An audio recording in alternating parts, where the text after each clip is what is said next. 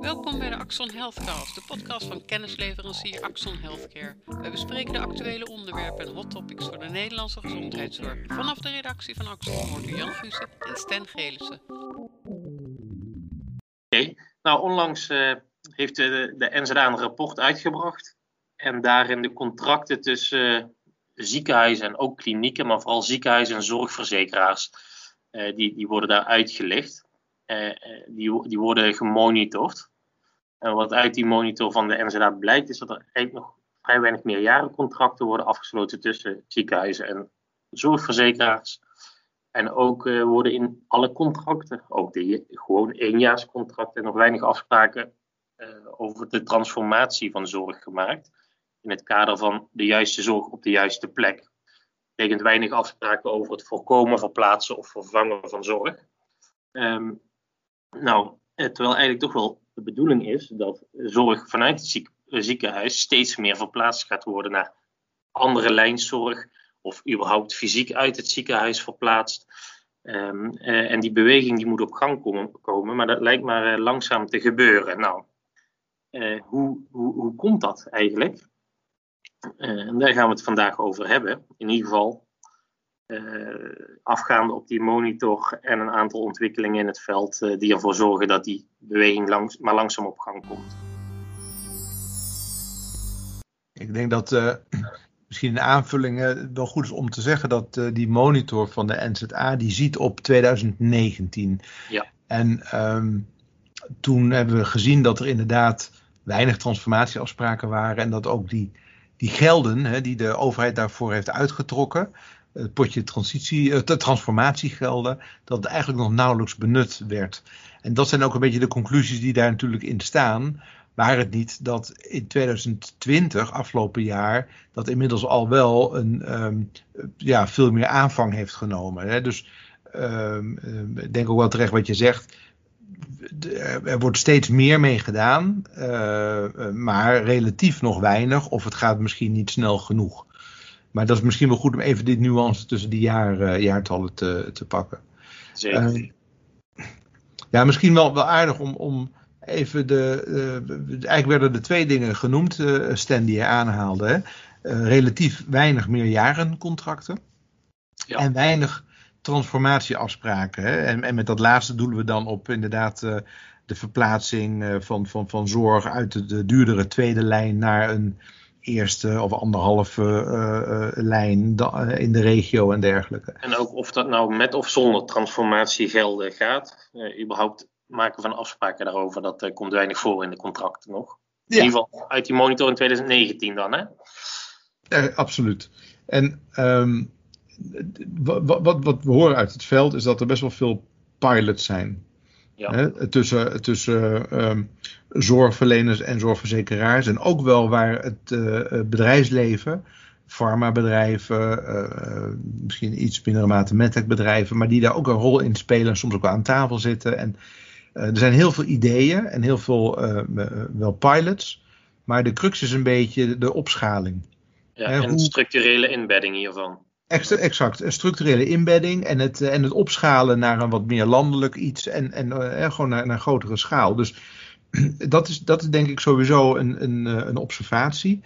En ja, we halen twee dingen aan. Weinig meerjarencontracten en eigenlijk weinig transformatieafspraken uh, en verschuiving daarin. En dat zijn natuurlijk twee, twee losse dingen, maar zijn ook wel met elkaar natuurlijk verbonden.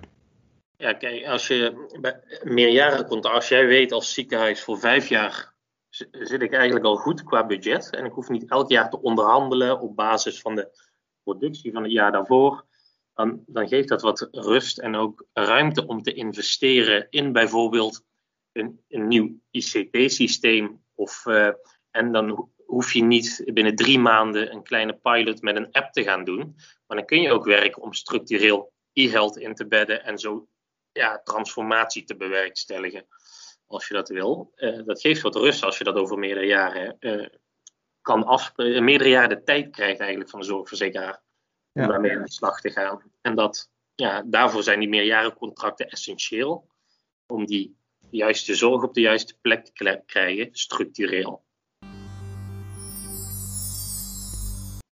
De vraag is natuurlijk een beetje... Um, hè, want er zijn specifiek transformatiegelden, hè, om, ja. om, om die beweging ook te stimuleren.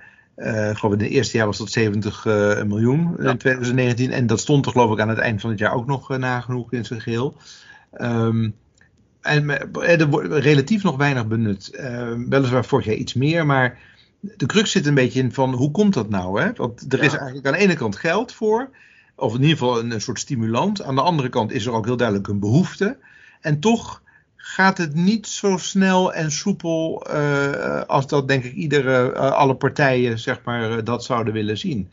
Ja, want, want je, die gelden worden door de zorgverzekeraars beheerd. En de zorgverzekeraars bepalen dan ook natuurlijk, uh, als ze dat beheren, aan welke eisen een aanvraag voor zo'n potje geld moet voldoen, uh, waar die aanvragen aan moeten voldoen. En per zorgverzekeraar verschilt dat. De aanvraagprocedures zijn complex. Dus ziekenhuis, in ieder geval de, de zorgaanbieders geven aan dat het maar moe, moeilijk is om daar ook iets van los te krijgen. Uh, ja, inmiddels, inmiddels is dat wel iets, iets soepeler uh, gegaan. Hè? Want nogmaals, uh, daar zit wel een, een, een, een, een verschil in met tussen twintig twintig en twintig negentien. Maar um, ik denk dat zeker in het begin, en daar is denk ik ook twintig negentien een goed voorbeeld van, uh, het ook echt wel zoeken was naar wat zijn dan ook echt de wat meer structurele uh, uh, um, projecten, hè, en, en programma's en, en uh, uh, trajecten die hier dan in passen. En een van de voorwaarden is, uh, uh, waar men heel erg naar keek, is natuurlijk ook wel ja, de inzet van digitalisering en bijvoorbeeld veel structureel inzetten van e-health. En dat zijn natuurlijk dingen die je niet van de ene op de andere dag uh, even uit de mouw schudt. Hè. Dat vergt natuurlijk voorbereiding, uh, uh, goed denkwerk en veel afstemming. En ja, kijk. Het is niet dat je even een formuliertje invult en een aantal boxen aanvinkt en dan vijfentwintigduizend euro vanuit die pot krijgt om een app uit te proberen. Nee. Dat is niet de bedoeling daarvan. En dat is ook niet het level waarop, waarop, waarop, waarop nee. dit zit, absoluut. En ik denk een stap verder, hè, want uh, het feit dat de gelden er zijn, dat uh, de, kijk, op, op zich. Dit is dus niet de oorzaak waarom het wat langzamer loopt. Maar een onderliggend iets hierbij, uitdaging, is bijvoorbeeld de gegevensuitwisseling. Het oh. hele dossier van digitale gegevensuitwisseling is natuurlijk best wel een hoofdpijndossier en is uiterst moeilijk.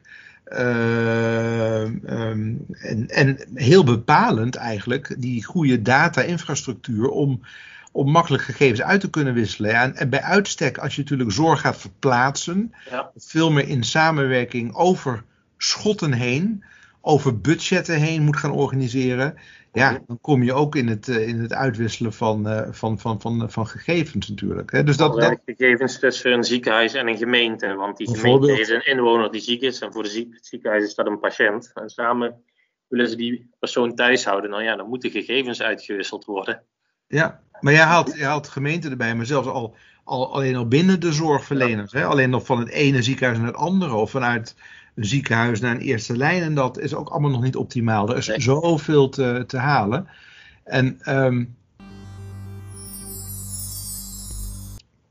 het, je, je ziet dat iedereen zich nu een beetje op die regio stort. Hè? Dus um, er zijn natuurlijk allerlei fondsen en regelingen op dit moment die worden aangesproken, ook om die inzet van e-health ook te, te bespoedigen.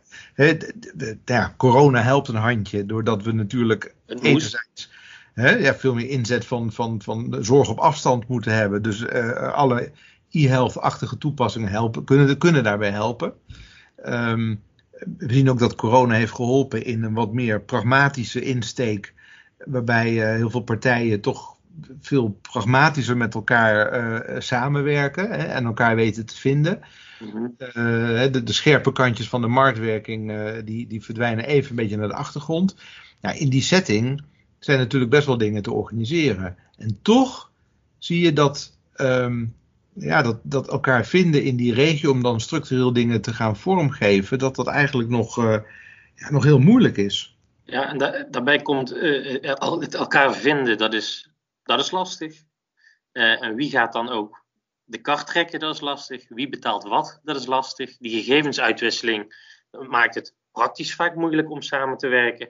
Maar er is ook nog een ander dingetje, dat als je zorg gaat verplaatsen, dan kun je als zorgaanbieder uh, ook je, je omzet eigenlijk wegverplaatsen naar een andere zorgverlener. Dus je moet ook een beetje solidair naar elkaar zijn. Wat is het beste voor de patiënt bijvoorbeeld? Of uh, uh, de, de zorgmedewerkers? Wat is het beste daarvoor? En verplaats dan de zorg naar de juiste plek. Maar dat kan je ook geld kosten natuurlijk. Nee, je haalt nu een heel uh, belangrijk punt aan. Namelijk eigenlijk de, de financiële prikkel, hè, die daarachter zit. En ja. de bekostiging. We zien natuurlijk dat het, het, de, de, de financiële prikkel die we nu nog hebben in ons zorgstelsel, die zit toch erg op productie. Ja. Hè, op, op volume en uh, um, uh, nog niet voldoende op uitkomst. En als je dit natuurlijk vorm wil geven, dan moet je elkaar vinden op een optimale uitkomst onder de streep rondom uh, voor, de, voor de patiënt. Nou, ook, ook dat vergt natuurlijk een andere, een andere uh, financiering of andere, andere financiële ja. prikkel daarin. En je, je haalde ook nog even aan van ja, wie moet dan de kar trekken? Nou, misschien is dat wel de meest cruciale vraag, want is hier nou ruimte voor de overheid om meer centraal regie te voeren? Of moet dat de zorgverzekeraar zijn? Moeten dat samenwerkende zorgverzekeraars zijn? Maar als dat, als dat zo is, ja, wat blijft er dan nog over van die marktwerking uh, op die zorgverzekeringsmarkt? Hè? Voor zover die er al nu uh, al, uh, al dan niet in, uh, optimaal is. Hè? Dus uh, wat, wat blijft daar dan van over? Met andere woorden, hoe structureel moet misschien ook wel een stelsel aangepast worden uh, ja. voordat dit echt een uh, vlucht kan, uh, kan nemen? Ja, en anders blijft het toch al snel bij kleinere, niet zo'n stu- structurele projecten die met allerlei uh, kleine budgetten worden gefinancierd dan. Maar zo kom je uiteindelijk niet, niet echt verder. Exact. En ik denk dat, uh, tot, tot besluit, ik denk dat dat eigenlijk, uh, dat hier een aantal onderliggende uh, thema's uh, uh, bij zitten. Hè, uh, over centrale regie dan wel moet je het niet overlaten aan de markt of aan de veldpartijen. En um, um, hoe financier je en organiseer je eigenlijk het hele, hele zorgstelsel? Hè? En met, met welke rol bijvoorbeeld ook voor de verzekeraar daarin? En je ziet dus nu ook in aanloop naar de verkiezingen dat heel veel uh, partijen daar natuurlijk toch wel verschillend over denken. Hè? De rol van de verzekeraar uh, wordt door een aantal toch anders ingevuld dan dat die nu is. Um, marktwerking sowieso. Um, uh, de, eigenlijk alle partijen die daar toch wel, in ieder geval als het de zorg betreft, de scherpe randen van af willen zien, of dat eigenlijk ook wel los willen laten. Um, met andere woorden, ja, we moeten het echt gaan zien hoe uh, na de formatie in een nieuw regeerakkoord uh, dit echt een plek gaat krijgen, zodat het ook echt structureel een boost kan krijgen en dat, we, dat het niet bij pilots blijft, maar dat we het echt kunnen gaan uh, uh, opschalen. Dit was het alweer voor deze podcast. Hartelijk dank voor het luisteren en wie weet tot ziens.